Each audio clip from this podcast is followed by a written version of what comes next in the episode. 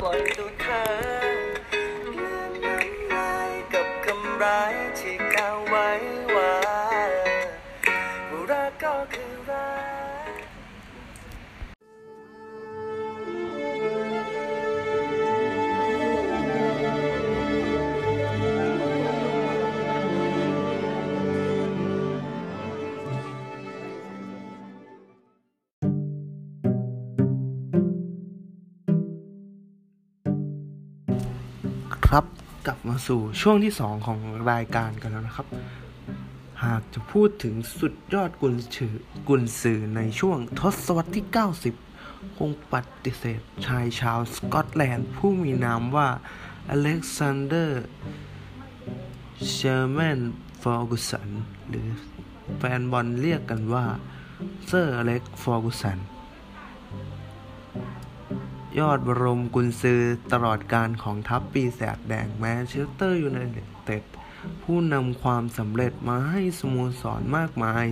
ซึ่งครั้งหนึ่งอเล็กซ์ ฟอร์กูสันเคยเกือบจะถูกไล่ออกจากสโมสรในปี 1990 สโมสรณขณะนั้นอยู่อันดับที่ 15 ของลีกและตกรอบลีกครับส่งผลให้แฟนบอลปีศาจแดงเรียกร้องให้เขาลาออกก่อนเกม FA คัพรอบ3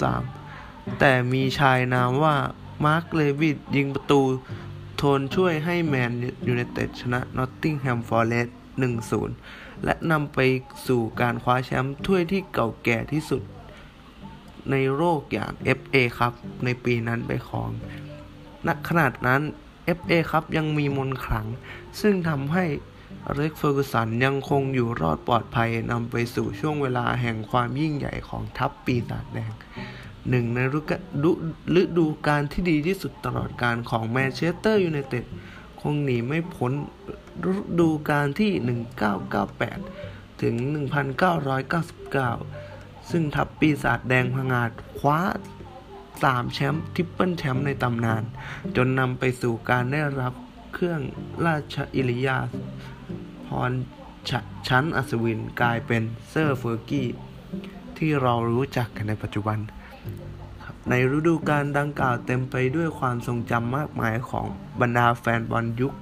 90 เช่นผู้เขียนแมตช์บางแมตช์แมนเชสเตอร์ยูไนเต็ดไม่น่าจะรอดมาได้แต่กลับรอดมาได้ดังฟ้าได้เขียนบทเอาไว้อย่างใดอย่างนั้น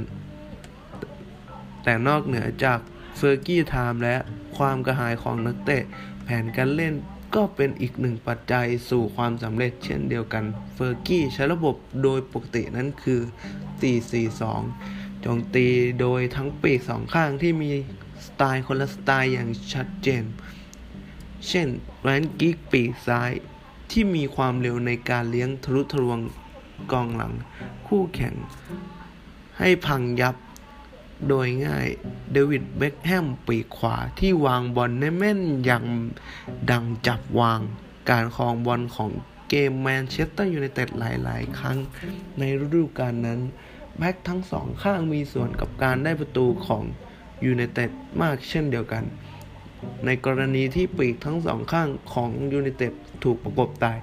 สังเกตจากการประสานงานระหว่างเดวิดเบ็คแฮมกับแกรี่เนวิลที่เจ้าแบ็คขวาจอมโมโหนั้นมักจะสอดขึ้นมาคอสบอลริมเส้นบ่อยๆกับพี่เบ็คเลยทีเดียวซึ่งแมนยูไนเต็ดจะเปลี่ยน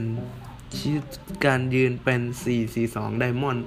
ทำให้แบ็คทั้งสองข้างลุกได้อย่างอิสระร่วมกับกองกลางและกองหน้าตัวรุก8ตัวโจมตีคู่ต่อสู้โดยทางด้านของรอยคีนจะยืนเป็นกลางตัวรับของเพชรทั้งสองข้างจะเป็นเบ็คแฮมและแลนกิก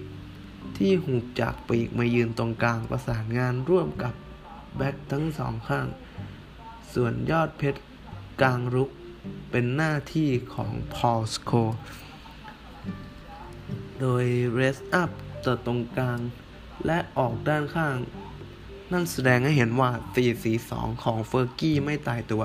กองกลางมีส่วนสำคัญทั้งเกมลุกและเกมรับกุญแจสำคัญของนักเตะชุดนี้คือการประสานงานระหว่างปีกและแบ็คทั้งสองข้างนำไปสู่การโจมตีบริเวณริมเส้นโดยมีแบ็คและปีกที่สามารถคอสบอลจากด้านข้างเข้ามาตรงจุดนัดพบได้อย่างแม่นยำโดยมีทางพอสโกรอเก็บแถว2นั่นเองสูตรสำเร็จในเกมรุกที่นำมาซึ่งแชมป์พรีเมียร์ลีกและแชมป์เอคัพและแชมป์ยูฟ่าแชมเปี้ยนลีกในฤดูกาล1998ถึง1999นั่นเองครับเป็นไงครับสำหรับแมนยูยุคทริปเปิลแชมป์ครับแน่นอนว่าหลายคนที่อายุไล่เลี่ยกับผมนี้ก็เชียร์แมนยูกันค่อนข้างจะเยอะนะครับเพราะว่าช่วงรุ่งเรืองของแมนเชสเตอร์ยูไนเต็ดจะเป็นปลายปี90กับยุค2000ต้นนะครับก็อะไรก็ตามนะครับเวลาของเราก็ได้หมดเพียงเท่านี้แล้วพบกันใหม่โอกาสหน้าสำหรับวันนี้ผมขอตัวลาไปก่อนสวัสดีครับ